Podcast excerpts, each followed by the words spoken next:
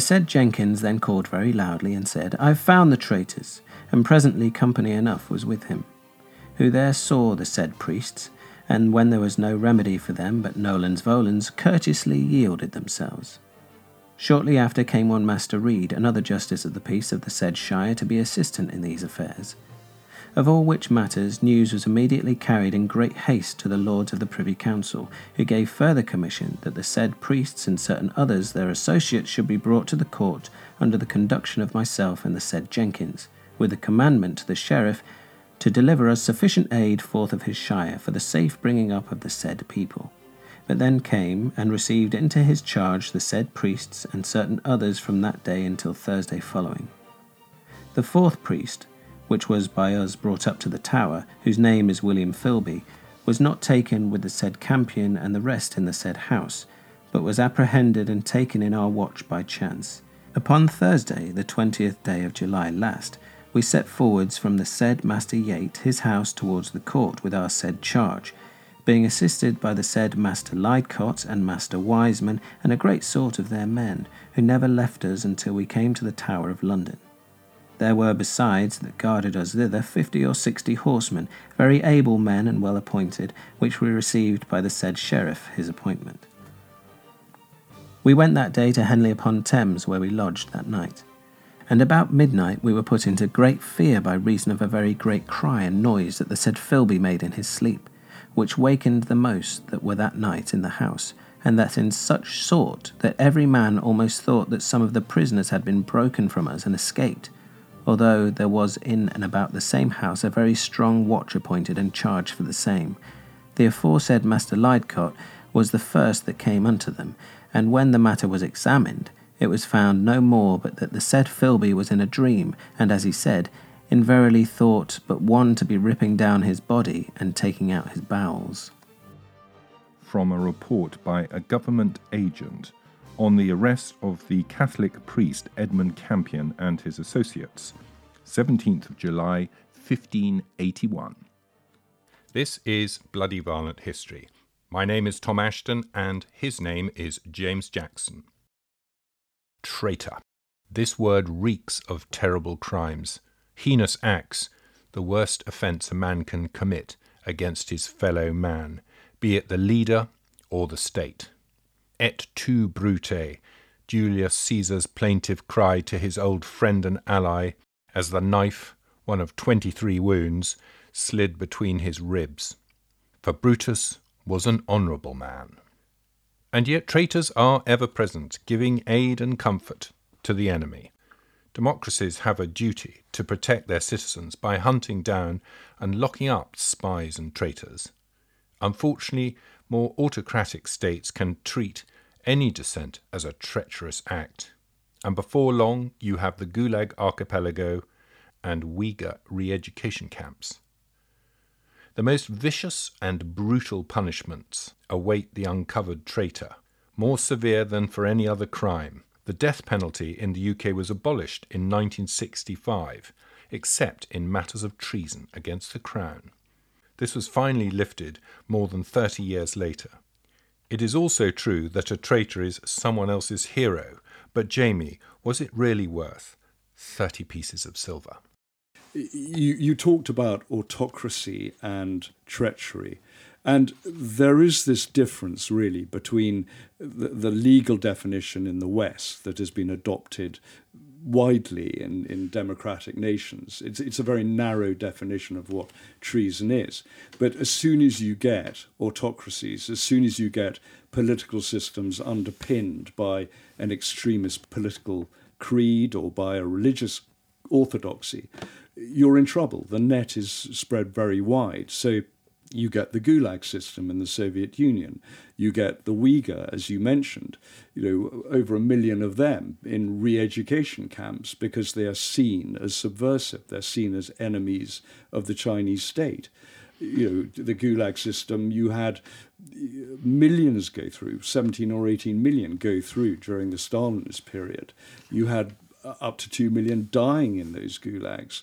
So many people can be charged with treason or with other other crimes, you don't just have to use treason, but you can be seen as an enemy of the state, an enemy of your class, an enemy of the proletariat, an enemy of the Soviets. There are many crimes that you could be charged with. But that, that isn't really about treason, is it? That's about control. I mean, uh, but, treason but, is rare. But, but, but treason is often seen as a catch-all.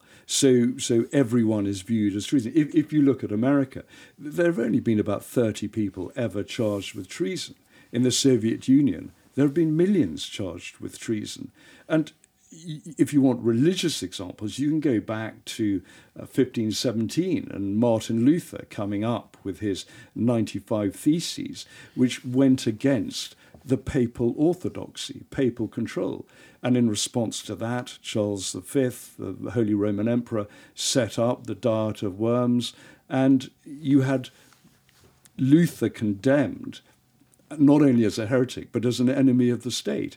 And this began the push that ended up with the Council of Trent, with the Counter Reformation, with this huge clampdown on Protestants.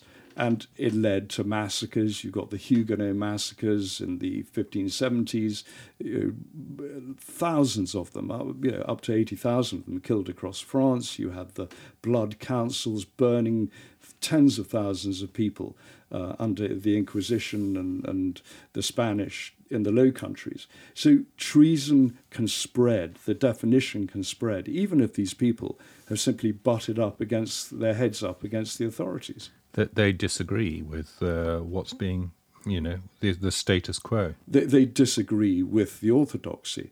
And again, you, you look at modern times, I mean, just recently, there's been a guy who's been charged with treason for carrying a crossbow within the grounds of Windsor Castle because that is a direct threat to the monarch.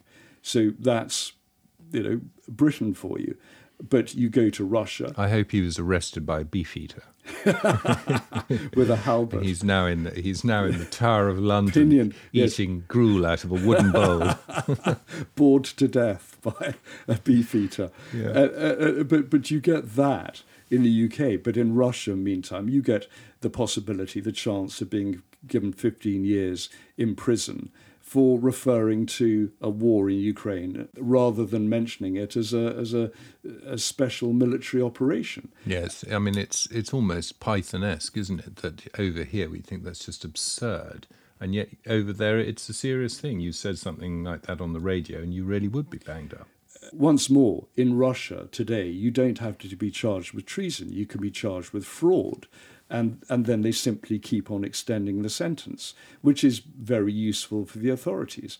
You look at 2016 and Sergei Magnitsky being charged posthumously. It, it's almost medieval. There was an empty cage. He had died in 2009, had uncovered fraud within the Russian system, plainly linked to Putin. So Putin had him put on trial after his death. Very much like uh, Oliver Cromwell. Well, exactly, and we'll come to that later.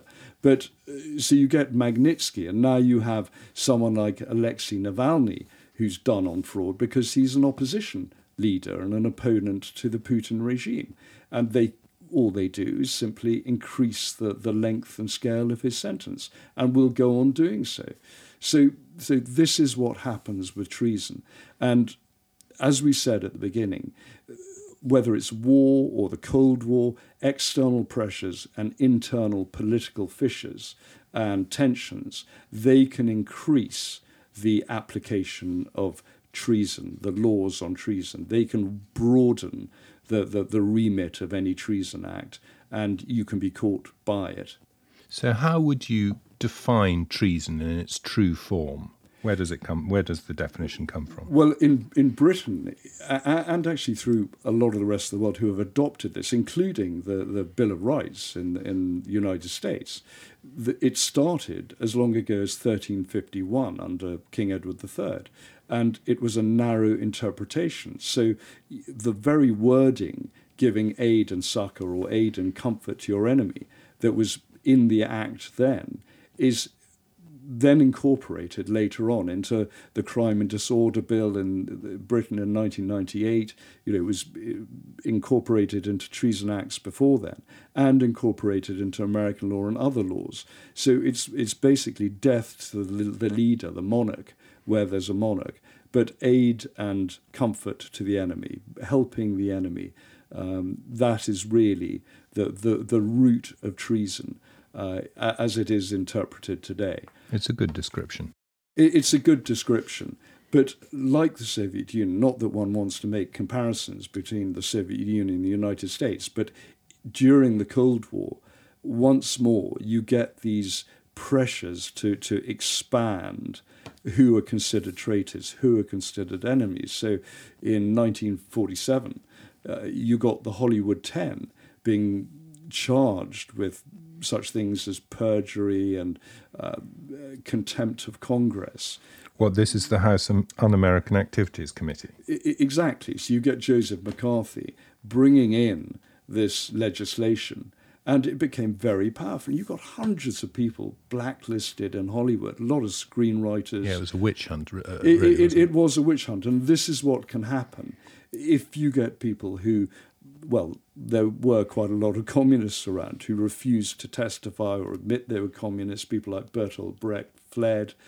A lot of people sought refuge over, over, overseas. Many, many never worked again in, in Hollywood in the in the movie industry. So there was this sort of witch hunt, and you can see how these sort of definitions can start to expand when there are political pressures at home or abroad.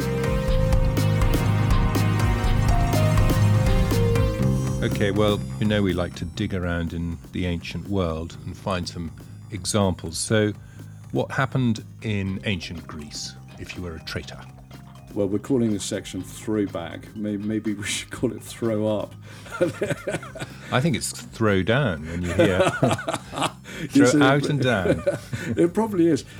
I, I, think one of the things to t- take on board about treason in, in ancient cultures is that so often the, the survival of that state, of that system, depended on loyalty, depended on rigid loyalty to that system.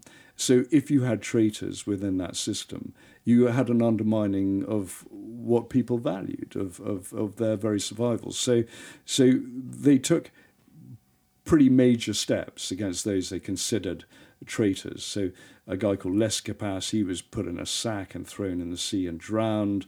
There was a guy called Biril or Beryl. Uh, he, he was accused of treachery. And so the Athenian men stoned him to death, and the Athenian women stoned his wife to death. So they, they, they had pretty uh, major consequences for, for, for those who were accused of treason, found guilty of treason. That's a bit brutal. Certainly is. Uh, sh- sh- I, sh- I was thinking of Monty Python. Are there any women here? so in ancient Greece, it was mostly city states, Athens and Sparta, and they were protecting their own uh, states amongst themselves. So what, what would happen in Sparta or Athens if you were caught being a traitor? It depended hugely. I mean, there was one regent in because they had two kings, and there was one in Sparta in 477 BC was simply bricked up into the Temple of Athena. But on the whole, you could either be beheaded or you could be thrown off a cliff. That was, that was a favourite both in Athens and Sparta. So at Kaiados in Sparta, you would be thrown off. In Athens, you'd be thrown off a cliff at Varathron. So uh, that went into a deep trench. Yeah, into a deep trench, and and so, but they were always throwing people off cliffs. They they quite often threw unwanted babies and children off cliffs as well. So yeah. it's the precursor to defenestration, a popular way of getting rid of people in the Middle Ages and and today, if you're Russian, I see another another Russian oil man was fell out of a sixth story window in a Moscow hospital. So it can happen to the best of people and the worst. But this is a way of, of enforcement in ancient times that they, they simply had to make a statement. They they had to show that this is what happened if you either broke the law, were a criminal, or were treasonous, that, that you had let down your side, had undermined your side. And, and the theme is, is you're not only going to be put to death, but it's going to be in a particularly unpleasant fashion. I think unpleasant fashion is something that has gone through history. It was like hanging, drawing, and quartering in, in England that went on for a long time, from medieval times onwards. So it was always a spectacle. It was always something the public had to be reminded of that treason, treachery didn't pay. And a few hundred years later, we have greater definition of treachery by the Romans. What was going on there? Yes, you get perduellio, the, the, the law of high treason, this, this concept that, that if you aid and abet your enemies, then you are guilty of treason. A uh, capital offence. That's a capital offence, and that, that idea is what really fed into uh, later laws in, in, in the West. But of course, what happens is that as soon as you get the emperors coming, and as soon as you get this idea of the emperor being a demigod or even a god in Rome, you're going to start getting those the boundaries of those laws spreading. So anyone can be accused of treason. It becomes a political tool. So you see it happening to people like Cicero, caught up in these political machinations and ending up having his head cut off, and that head and his hands uh, being nailed to the rostra in the forum because he had criticized Mark Antony. He was on the wrong side. And this was all following on from the assassination of Julius Caesar. There you go, 60, 60 senators getting involved in that, big, believing that they were on the side of justice, that they were standing up to a tyrant. But the death of that tyrant ended up causing war and causing political upheaval. And in political upheaval uh, and autocracy, you're going to get a lot of people accused of treason. So by the time you get to emperors such Tiberius, uh, you get this broader definition of treason.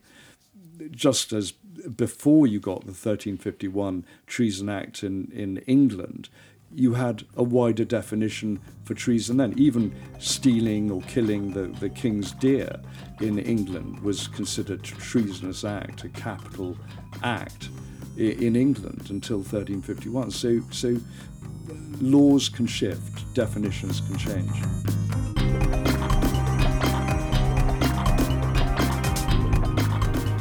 Right, Jamie, on to our next section, which is collaboration and revenge and we're going to start in America in 1780. Benedict Arnold. He's always held up as a great example of treachery, of treason, and once more it shows this conflict of interest, the problems that occur in terms of conflict and, and occupation, that you're always going to get people whose loyalties are divided or whose loyalties are suspect. And Benedict Arnold was one of them.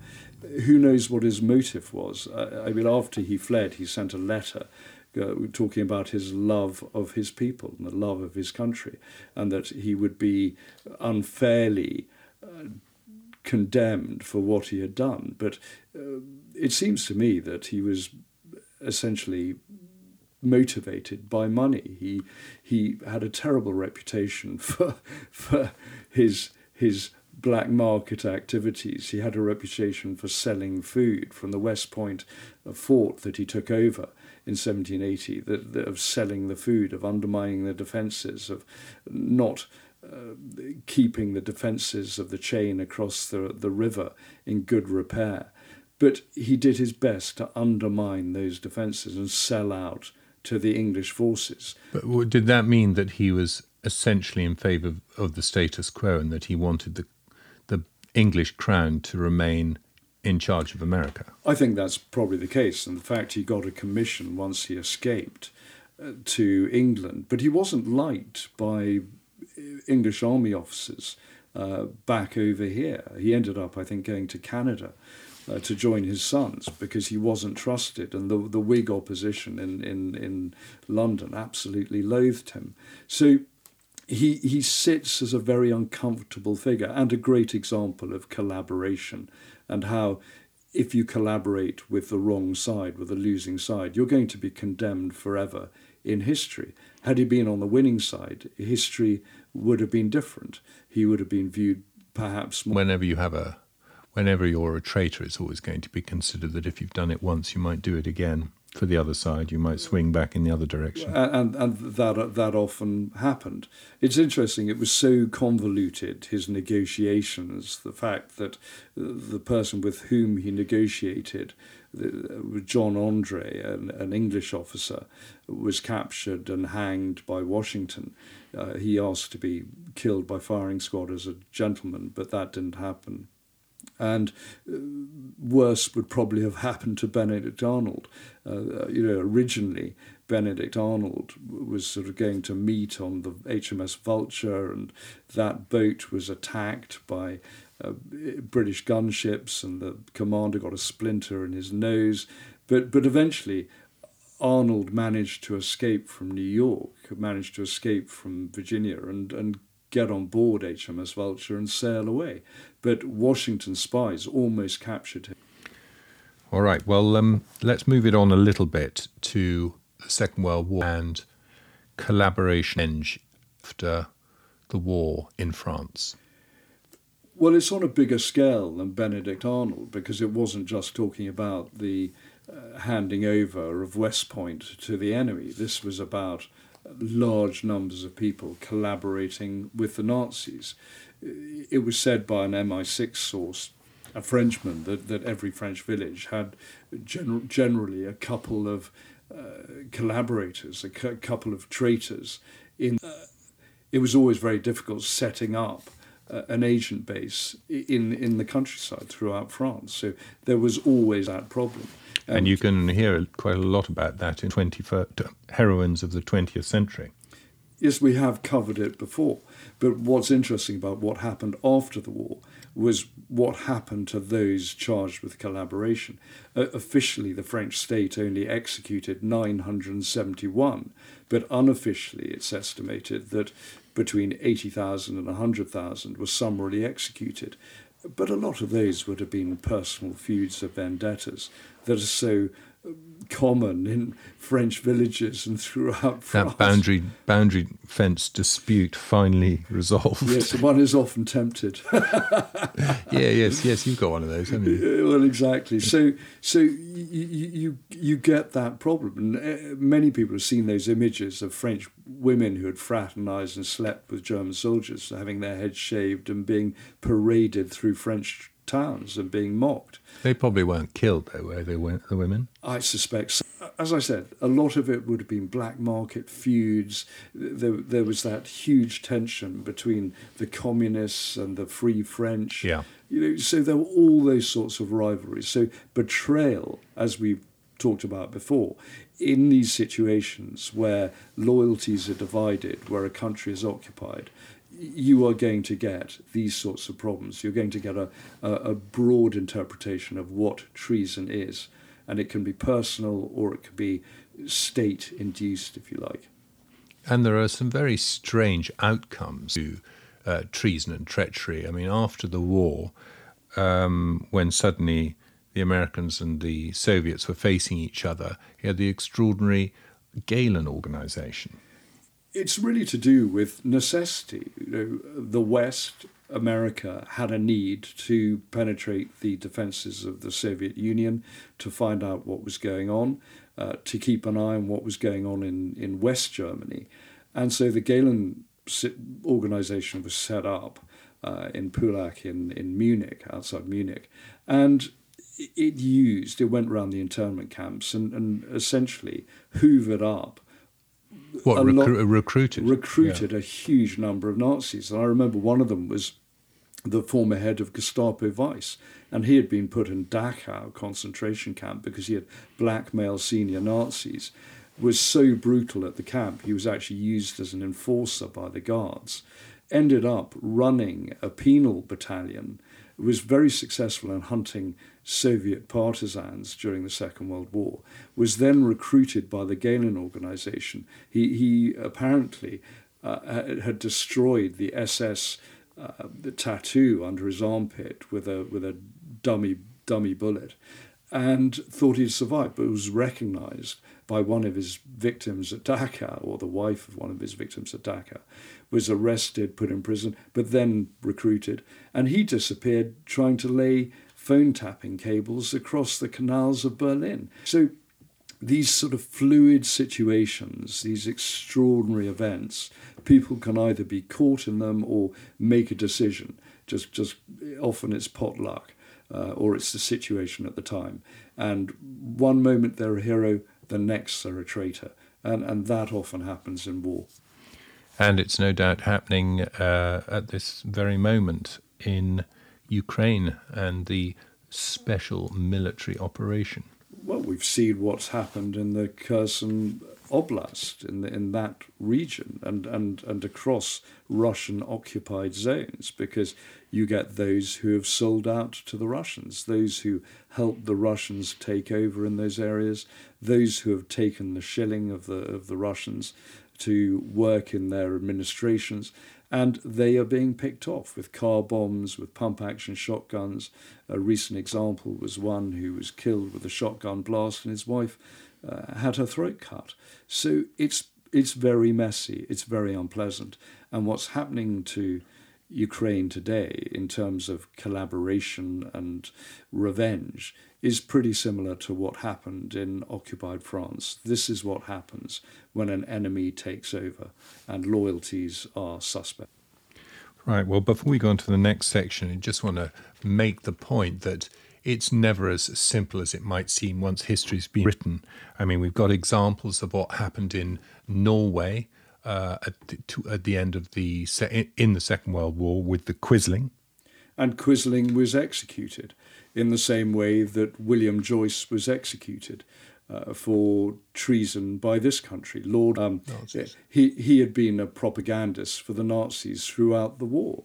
Uh, and although he was viewed as a joke by m- most Brits during the war, he had gone out of his way to undermine the British war effort, the Allied war effort. And, and so, he was no sort of lord, was he? He was a weaselly little con man, wasn't he? He was deeply unpleasant. They always were. But eh, and, and but this is the thing about collaborators. They're, eh, so often they start as petty criminals. So so often they start as people who haven't got very far, and then eh, war comes along and by collaborating, they do well, in the same way that having a fascist regime or a Soviet regime seems to elevate very mediocre people to uh, the, the, the, the, level of statesman. And this is, this is what's so extraordinary.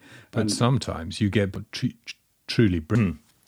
Ezra Pound, the poet, who um, was so upset by what happened in the First World War that he essentially swung towards the fascist cause in the 30s?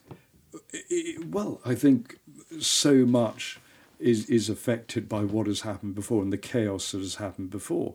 And he was a modernist poet responding to what he had seen in the First World War, and he didn't like uh, international capitalism. He saw it usury, and he he bought into Mussolini's fascist Italy, and and like William Joyce started broadcasting against the Allies. And he paid the price for that. He's very lucky not to have been executed in America when he was brought back. And he was held in a steel cage for quite a while. And in Pisa, yeah. Yes, and, and, and went mad, essentially. He ended up in the. Well, I'm not sure he went mad. I mean, they locked him up as uh, saying he was a loony, didn't they? Yes, but I but I think he was pretty unstable by the end. I think he he didn't have a happy time. Let's no. Well, they put, him away for 12 years in St. Elizabeth's Psychiatric Hospital in, in America, in Washington. They did, and eventually he was released. I mean, there was such a campaign to see him see him freed, and he, he ended up back in Italy and spending his days up until the early 1970s. But it, it rarely ends well for traitors, and it rarely ends well for those who have collaborated during a conflict and uh, uh, end up on the losing side. And a little bit of trivia. As you might have noticed, we occasionally use the word So It Goes, which features in Slaughterhouse 5. Billy Pilgrim is the hero of that particular book, and he comes across Ezra Pound in his cage as part of his journey.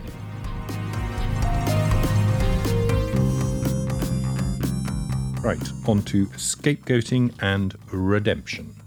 There's a famous quote that Stalin made. If there is no man, there is no problem, or words to that effect.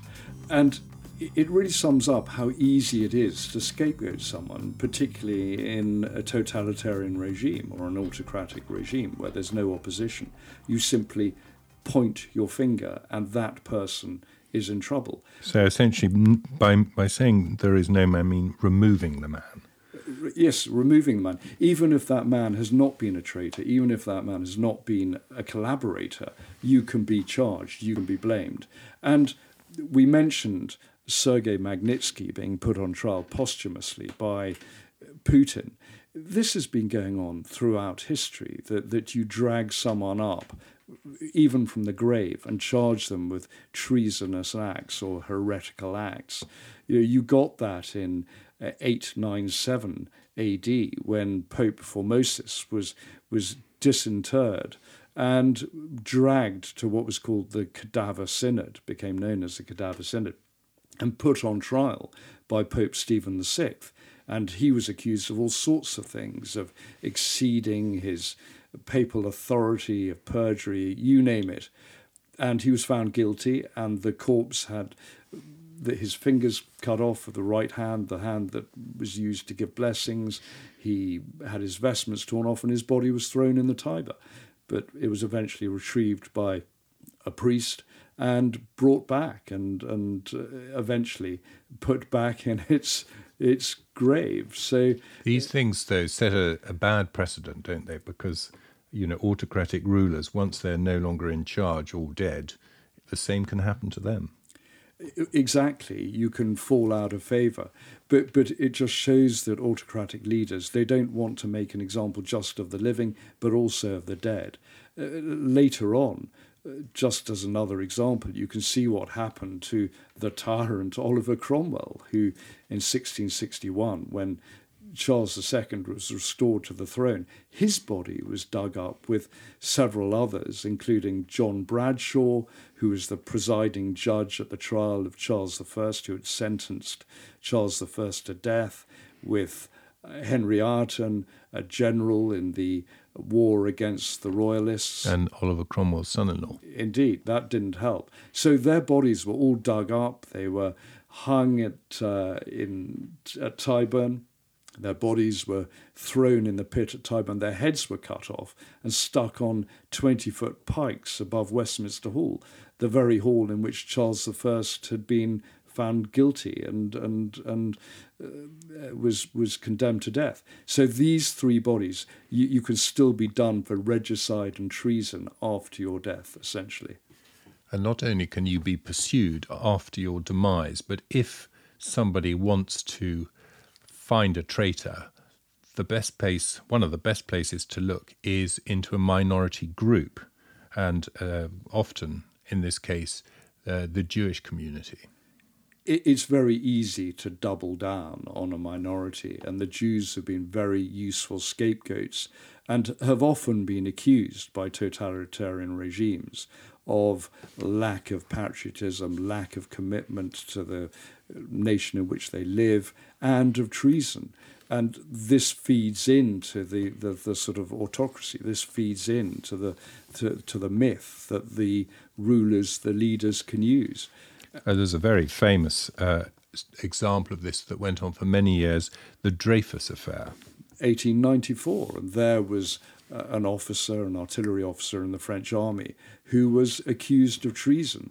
There had been a, a note found in a, in a bin uh, at army headquarters, and, and Dreyfus was pulled out as the candidate uh, for treason. And, and this was what passing secrets to the German High Command. Uh, completely, he was he was accused. Supposedly. Of, he was accused of that, put on trial in front of a secret military tribunal. The, the, the military avoided using evidence that might have shown that he was innocent. Later on, they started padding out the file with more evidence, faked evidence against him. It, it's fake news.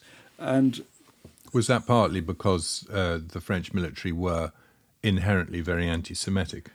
it was certainly growing throughout that period. And once you had uh, Dreyfus's brother taking on his cause, you had this campaign by writers such as Zola and others uh, showing that he'd been set up. You got this huge anti Dreyfus uh, rise in anti Semitism, anti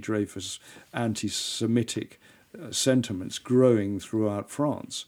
Yeah, and the military went after his brother and Zola and anyone else who, who tried to show that he wasn't a traitor. Yes, they did. And they, they, it allowed them to start saying the left are anti patriotic, they're anti French, anti France. So this became a cause celebre. And it, later on, he was retried. After five years in Devil's Island, he was retried and found guilty again. Uh, he was only exonerated in about 1906. And that took a long time for him to be acquitted. And he ended up serving loyally the, in the French army during the First World War uh, and died in the early 1930s. But he had a terrible time. And, and it, it shows how easy it is to scapegoat a minority.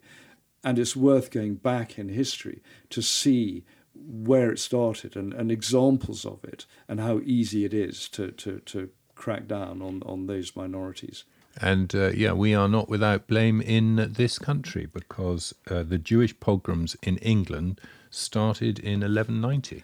They started very early. Uh, William the Conqueror had brought, brought the Jews over from places like Caen uh, in the late 11th century because he saw that they had very successful merchants, they could bring banking, they could help develop his kingdom, his new kingdom of England. So he brought them over.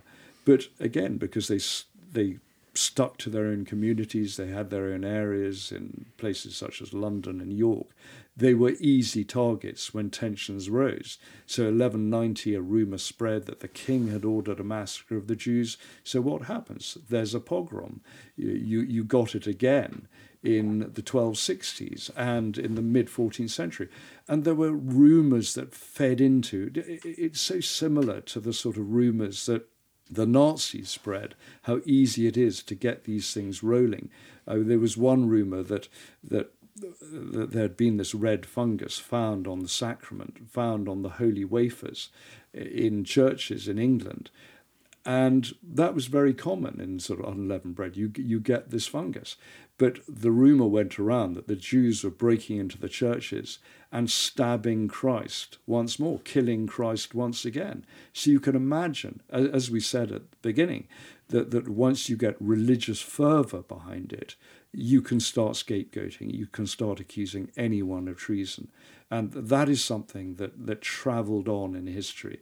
Do you think the king uh, would actually have to express his desire for you know Jewish people to be killed, or is it rather like supposedly in the Putin regime today, where he just sort of, or Henry, King Henry, and Thomas Becket, where he expresses his you know dislike of something, and people read into that?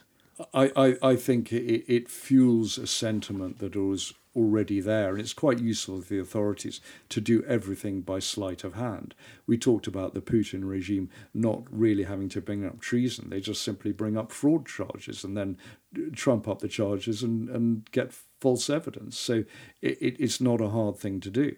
But uh, with anti Semitism, whether it's in Russia, for example, the Pale of settlement, that, that Jews weren't allowed to settle in Mother Russia, they had a distinct region where they could settle. And so you were always getting these exoduses of Jews, the persecution of Jews in Russia. And that went on from 1791 to 1917, the Pale, the Pale of Settlement. Well, and, and then the Jews started heading into Russia because of the advance of, of the German forces in the Second World War. Mm. So, so you got even more tensions. And you look at Russia today, and of the estimated 2 million Jews in Russia, you're getting tens of thousands currently leaving Russia because they know that when Russian nationalism is on the rise, you are going to get extremism and you are going to get scapegoating. So, so nothing really changes and of course, you, you, we have the evidence of what happened in Nazi Germany. That again,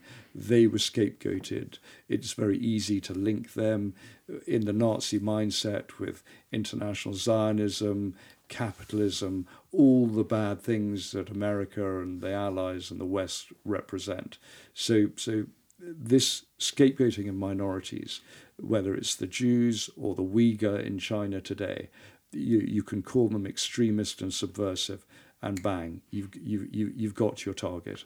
And it's so mad that um, I believe in Dachau, um, it was uh, used supposedly by the Nazi authorities. They were saying it was for calming measures.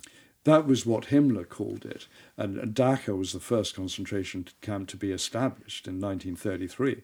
And people who went there you know, wore red tags. But you could be sent there for, for not just being a leftist, but for being, for example, a Jehovah's Witness.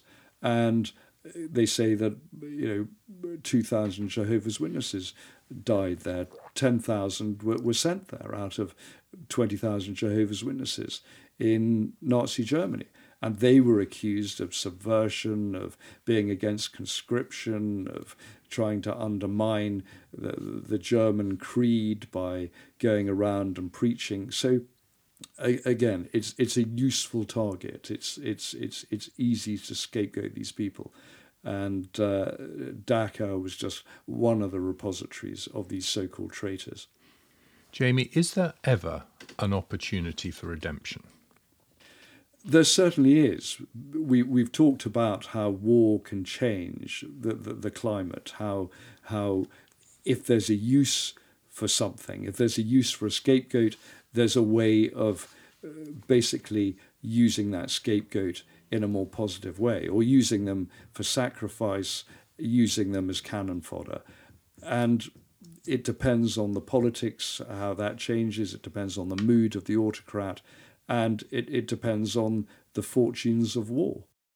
Look what happened to Soviet generals in the Second World War. Many of them had been purged in the in, in the Great Purge of 1937 onwards, and had a terrible time. Many were executed, many were imprisoned. But there is redemption because Stalin found that after the invasion of the Soviet Union, he needed generals. So they were rehabilitated and sent back to the front. You take someone like Rokossovsky, who was an incredible general, very brutal, very harsh, but successful. And he had endured two mock executions. Uh, when he was purged, he came back to the front with his fingernails pulled out, with his ribs broken. But he was a hard man. They were all very hard men. You get someone like uh, Kirill Meretskov, General Kirill Meretskov. He had predicted the, the invasion of Russia and was arrested for that. And because Stalin was looking for a scapegoat. But again, Stalin required good generals, so he managed to survive and was sent back to the front. He he did he was defeated in a battle, but managed to pass the blame on to another general called Vlasov, Some underling, up, an underling who ended up collaborating with the Germans.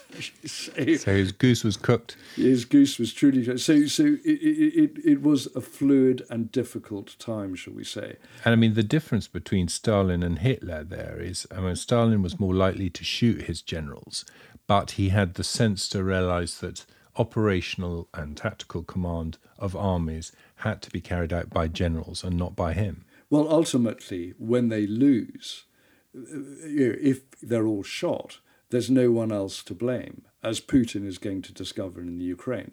This, this is the problem. If you have hands on control, ultimately, uh, just like Hitler was such a bad commander, you know, in the east because he had personal control and was forever losing his armies because he told them to stand and they were surrounded and wiped out, like the German Sixth Army at Stalingrad. So these Soviet generals, they knew how to pass the blame, shift the blame, and they knew how to survive. And the way to survive was achieving success. It was generally the case that if you fell foul of Stalin as a general, you didn't survive and there are plenty of examples of that.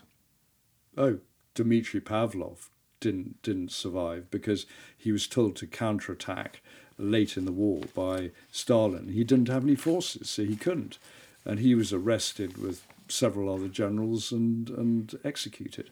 But men like Zhukov survived. He again had been caught up in the purges, but went on to succeed at Leningrad and ultimately in the in the race for Berlin. So he was a success story.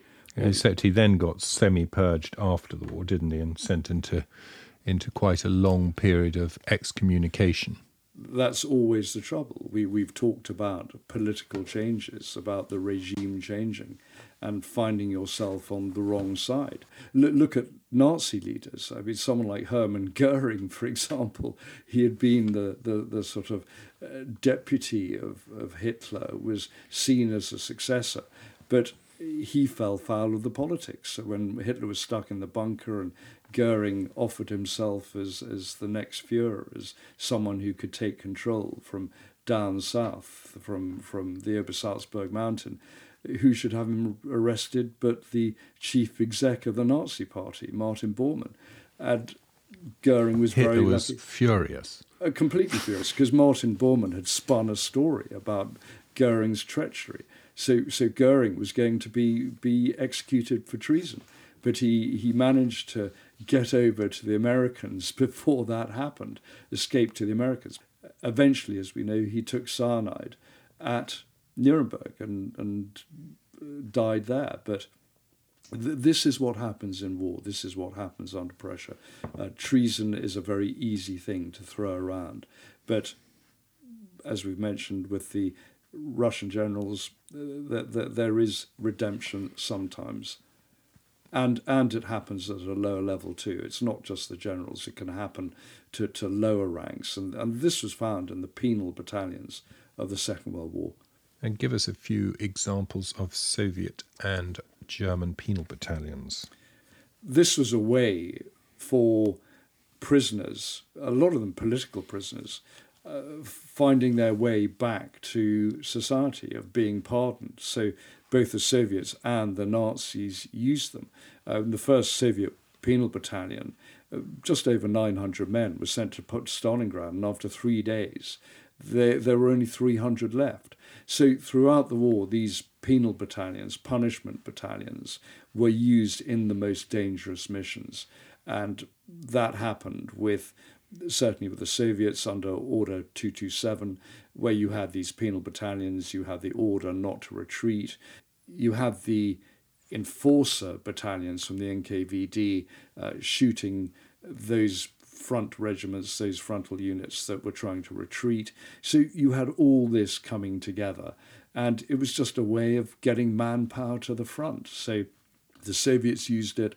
The Germans also used Straf battalions in a big way, and a lot of them came from Dachau and, and other concentration camps. So those who weren't guillotined, those who weren't hanged, ended up being sent forward. Uh, so you have, for example, the 500th uh, Punishment Battalion. And by the end of the war, 27,000 people had been through it. They suffered a lot of casualties, but they were always used in riskier operations. You also have the 999th Light African Division, and they had about 28,000 people going through that during the war, again being used in the most dangerous operations, reconnaissance and things like that, and, and, and really being the cannon fodder, really being pushed forward uh, when other battalions were in the rear. Was there any any equivalent in any way on the American, British, or Commonwealth side that you could consider to be a sort of penal arrangement? Not as far as I know. There, there, there was greater integration, I think. I mean, there, there were definitely layers of, of, uh, of competence and professionalism. And so different battalions were used and different, in the same way that you always get elites in every army.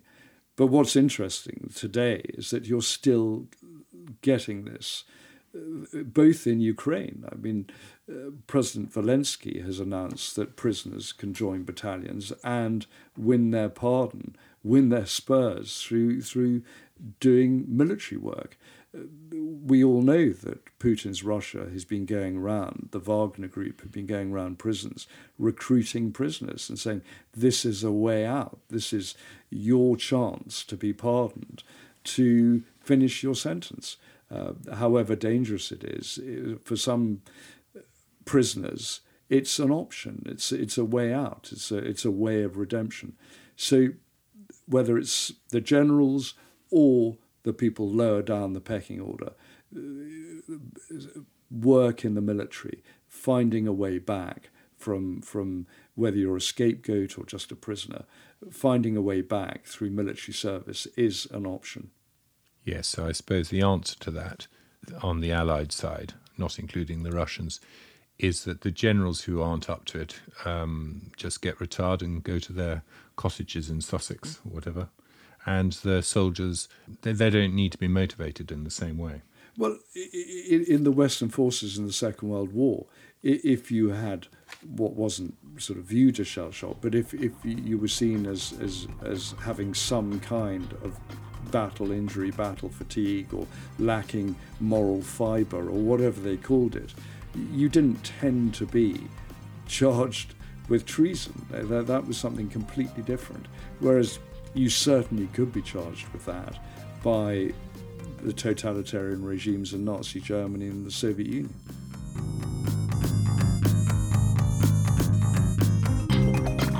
Now I want you to get in touch with your inner George Smiley and head towards the Cold War.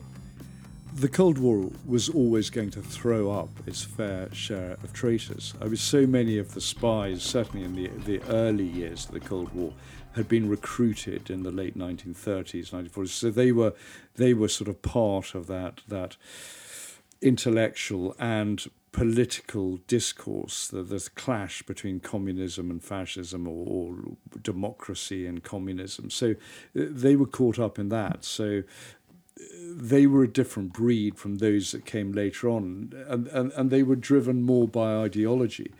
Whereas you come to the sort of late Cold War, the, the late 70s, the 80s, the 90s, and you start getting those who are basically doing it for money. And, and you look at that group, that, that trio of the worst traitors, really, in the US. So you got John Walker, who established the Walker spy ring, selling naval communication secrets uh, to the, the Soviets and, and Russians. You got uh, people like Aldrich Ames, uh, head of counterespionage at the CIA, and when you look at these characters, certainly Aldrich Ames, they were so low grade. I mean, this is what's so staggering about them, and how, it's always amazing how they weren't picked up. I mean, there was Aldrich Ames driving a Jag. His wife was running up a six thousand dollar a month telephone bill because she was phoning her her relations back in Colombia. So and, and he had various properties. It, it, was so obvious that he was living way beyond his means, and no one knew how. But no one bothered to look at him.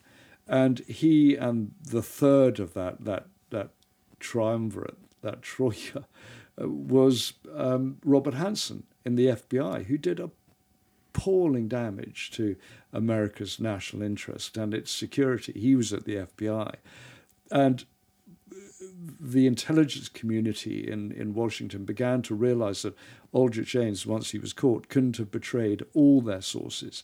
And so they started looking further. And well, there are still things turning up. There were still things turning up. And their sources that they paid out in Russia uh, turned up the file on, on Hanssen. And he had given away, he, between them, Hanssen and Aldrich Ames, had given away the, the likes of GRU, Russian military intelligence um, general. He was retired by this stage, Major General uh, Dmitry Polyakov, who was an incredible source for, for, for American intelligence. And he hadn't done it for money. He had done it out of ideology and his loathing for the Soviet system. Did he get out? No, he was captured and, and executed and probably had a terrible end, uh, just like so many others you think of Oleg Penkovsky and the rumor that he was thrown live into uh, a crematorium, thrown live into a furnace. Uh, who knows what would have happened to people like Polyakov, but, but a similar end, and he would have been very badly tortured. So people like like Polyakov were given away. Oleg Gordievsky was given away by Aldrich Ames, but he managed to get out. He was smuggled out by MI6 uh, operatives uh, through Finland, through the border there, and he was very very lucky. Was that the dirty nappy incident? That was the dirty nappy incident, uh, which we, we, we have mentioned in our, our, our, deception. I'm qualified for that now that I've got a granddaughter. but, it, but, but, it, but I thought you were going to say because I'm sitting here. I'm not going to change your nappy. but, but, but that's mentioned on our camouflage and, and deception podcast. But, but, but th- this is what the West was up against. And, and it's very difficult to spot these people. It's very difficult to deal with these people. I mean, MI5 had another very low grade individual uh, who was an obvious security risk, Michael Bettaney, who could have done terrible damage, but luckily he was he was caught in time. But but he could have been a real problem. And so many of these people are either motivated by money or they have a drink problem. I mean, back in the 60s, there was Frank Bossard, who no one really has ever heard of, but he was an MI6 agent. He was, I think he was convicted to 21 years in prison, only served 10, and got out in the mid 1970s. But, but these names, they sort of, they, they disappear into the ether because we only remember the, the, the, the well known and, and, and the ones who have entered mythology and legend. And of course, in, uh, in England, in, in, in the UK, the Cambridge Five are the most famous. Yes, and, and, and the most disgraceful. I mean, they would have known of the, the horrors and terrors of the Stalin regime, and yet they continued to go on betraying secrets. And when you see the sort of crocodile tears of people like Sir Anthony Blunt in his interview when he was revealed as one of the Cambridge Five, one of the traitors, and was then not imprisoned. It's absolutely staggering. And someone like Kim Philby, although he was revealed as the third man, always denied it and was then sent off to Beirut and eventually was revealed uh, as the man, as one of the Cambridge Five he, he defected. He had a deeply unhappy time in, in Beirut. They, they were all heavy drinkers, and they all ended up uh, heading off. Burgess, Maclean, and, and eventually Philby ended up in Moscow. The following is an extract from James Jackson's book Coldcut. Three days later, not far from Hakkari, a passenger clambered wearily from a cattle truck and walked the short distance across the Syrian border into Turkey.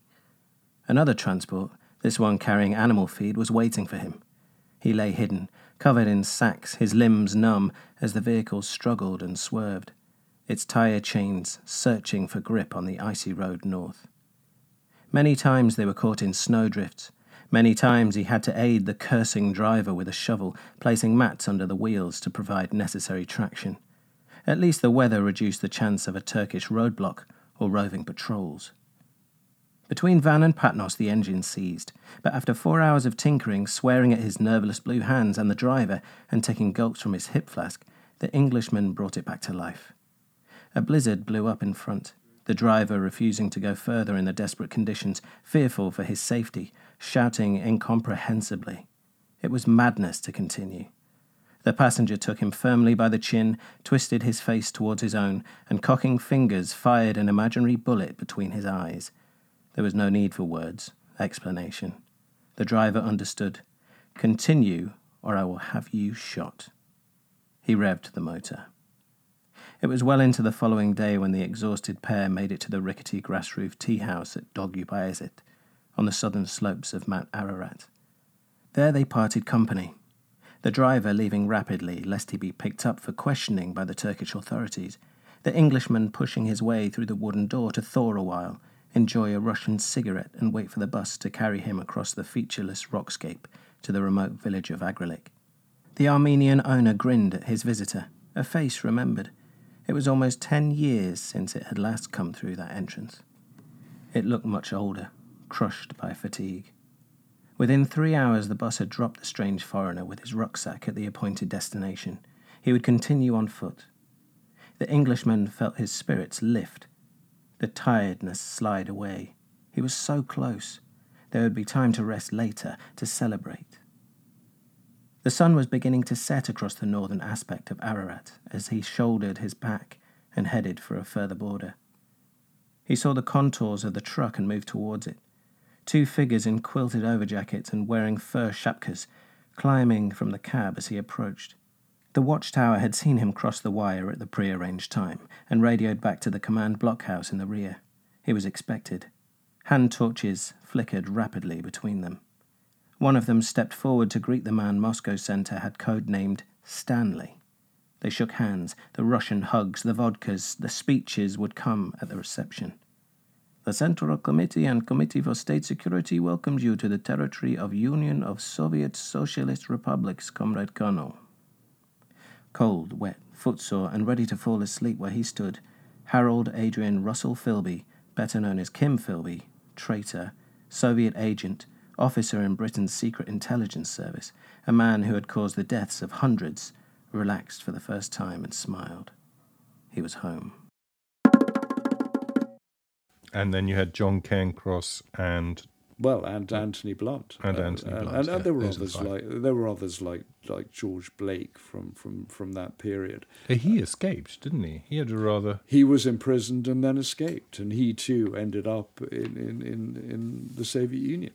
But the only one who really went on being of use to the service because usually defectors they're, they're squeezed dry of information and, and then they have nothing more to offer but but Philby w- maintained his position kept on lecturing looking at files uh, lectured and instructed KGB agents who were heading to the west and I think Oleg Gordievsky uh, spoke about Kim Philby uh, giving a lecture once so, and probably looked at the file, trying to identify the, the traitor, trying to identify Oleg Gordievsky. So, many of them just get drunk, have an unhappy time. You, you look at that film, An Englishman Abroad, uh, uh about Guy Burgess meeting the actress Coral Browne in Moscow. And he, he died from liver failure in the in I think the 1960s at some stage. I mean, they, they, they, they, they weren't a happy bunch. And to round off the Cold War spies, we have to just briefly mention the nuclear spies. The nuclear spies probably had more effect than than the, the, the, sort of Cambridge Five, for the simple reason that uh, the information that the, the nuclear spies gave away, people like Klaus Fuchs, was technical and helped the Soviet Union develop nuclear weapons. So much of what the Cambridge Five and the, the other sort of traitors in the West gave the Russians wasn't believed or it overwhelmed them. And we spoke about this on our Secret Intelligence podcast that if the powers that be have a particular mindset, it doesn't matter how much intelligence you give them, how much you betray your country, the powers that be, the authorities, the government in the Soviet Union simply aren't going to believe you, uh, are simply going to believe what they want to believe. But when it came to the nuclear scientists, they had an impact. And that's why people like the Rosenbergs in, in America were fried on the electric chair. Um, Klaus Fuchs, who was arrested, was luckier because he had actually spied for the Russians during a time when Russia, when the Soviet Union was an ally of America during the Second World War. So he actually got quite a lenient sentence. I think he only got 14 years. So did that was that his defence that he wasn't really spying? It, it, certainly was one of the defences, and and he, he certainly got a lighter sentence because of it. He wasn't uh, given the death penalty, and he ended up going to the Soviet Union and and lecturing there. So uh, sometimes you end up on the electric chairs, sometimes you get away with it. And the Rosenbergs were unrepentant, I think, weren't they? They were unrepentant. They gave no information away, and they certainly didn't uh, pass the buck uh, or blame any of the others with whom they were in contact. So uh, they, they paid the price for that. So it generally ends in misery and depression it, it, certainly ends with you having had your moment as a traitor and then finding that there's nothing else left. You've you've either had no effect at all, or the information you've given has been used, filed, and you're left to rot. And you're going to live your life, especially if you defect from, from Russia, with the fear of, of revenge and assassination. That is one of the problems. But if you defect the other way, you're, you're essentially going to live in a culture you thought you knew, you thought you admired, but then you find out that you've got nothing in common with it and you just grow old and drunk uh, in a, nation that you don't like. Uh, someone like Guy Burgess and Donald Maclean, they were addicted to cricket, so they were desperate to get the, the cricket results when they were over there. It is desperate. It, is. I, I, I, mean, I mean, we're in the West. We're a little bit squeamish about the word treason, aren't we? I think we are. It's why the, there's so few people actually charged with treason. We said this at the beginning, that that we have other laws now, even though there is a treason clause in the American Constitution, in British law. You tend to have other laws that cover these things, such as the Official Secrets Act in the United Kingdom, and laws on espionage in the United States. So you don't really have to invoke treason. There are only about 30 people have actually been charged with treason in the United States. So it's not often used. I'm only glad that that someone like Kim Philby, who died in 1988, lived long enough to see the Soviet Union beginning to collapse. It's a pity he didn't see the Berlin Wall come down, but I'm glad he saw the fissures beginning to grow and the flaws in the ideology that he believed in being shown for all to see. Although I bet even even that obvious uh, an effect or an evidence wouldn't wouldn't have necessarily changed his mind. He was so invested in his original ideas. That's true. That's true. But he couldn't have been happy. No. Good.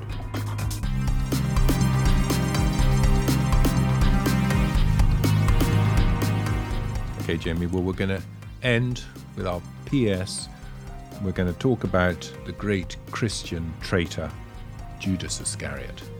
Well, you gave a clue in your introduction with 30 pieces of silver, so it's a good way to end with Judas Iscariot because he's always held up as the great traitor of history.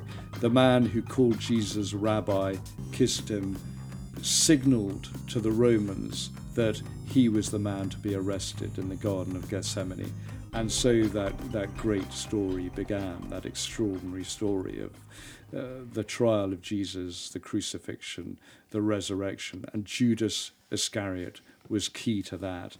And so he's always been vilified throughout history as one of the 12 apostles. And it's an important story because it shows that in the midst of any group, of any gang, of any group of apostles, you get someone who isn't a true believer. There is someone who doesn't follow that creed and is selling out, is, is a doubter, if you like. Who isn't what they seem they are.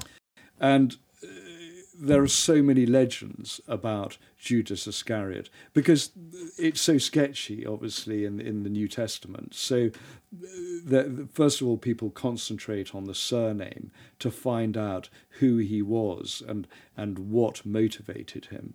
So, you get people looking at Iscariot and saying that means that the family name was Kerioth, which which signals that he wasn't a man of Galilee like the other apostles. He was an outsider. And so you get the beginnings of an understanding why he behaved the way he behaved. Uh, there's another legend that if you look at his name, if you if you deconstruct it, you have in that name Iscariot the Sicarii or Sicari, the, the extremist element of the Zealots, the, the anti Romans, the anti establishment group. So you already get someone who, who had violent instincts. And then there's the, the legend that he belonged to the uh, lost tribe, one of the, the 12 tribes of Israel, the Reuben tribe. And there's a story that they ended up in France, of all places, um, talking of treachery and collaboration. but, but, yeah, get that win, get get that one in at the beginning and the end. The um, and and I mean, to some extent, he's a sort of MacGuffin, a plot device, um, a catalyst, isn't he? I mean, it's a very he's a very important part of the story of Jesus, He- um, of Christ, you know, being able to do what he did at the end. He, he's a vital part of that story. I, I remember walking through Gethsemane once and being overwhelmed by grief. uh, That, that, that, that, but also this amazing story that at, on this site uh, you got this act of betrayal, and from it, on the on the sort of rump end of the Roman Empire, from this small sect, you got this extraordinary religion that grew, that preached love, redemption, and forgiveness. And and Judas, in his treachery and in his remorse when he hanged himself, was the catalyst for that. And it's why, for example, in the Ethiopian Coptic Church, he is regarded as a saint, because without his action, he would never have, have seen the resurrection of the Messiah. He would never have caused the crucifixion. And what happened after that? So the, there would never have been a Christian church, and there would never have been the, the teaching of Christ a, a, across the globe. So, so the Ethiopian Copts see that as critical, see Judas as critical to that. So I think you're right. He's he's a very important figure. But on a human level, I think it's also important to see that that in a way treason, treachery is part of the human condition, is is part of our state of mind in a way. There's always one. There's always a viper lurking. Well, I think it's good to end on an up note. So let's end on love, forgiveness, mercy, and redemption. Thank you, Jamie. Thanks, Tom. It's what we're all about. So it goes. Thanks for listening. You can check out our website or send me an email on talk at bloodyviolenthistory.com and go on, leave us a review and five lovely stars. Thank you and good luck.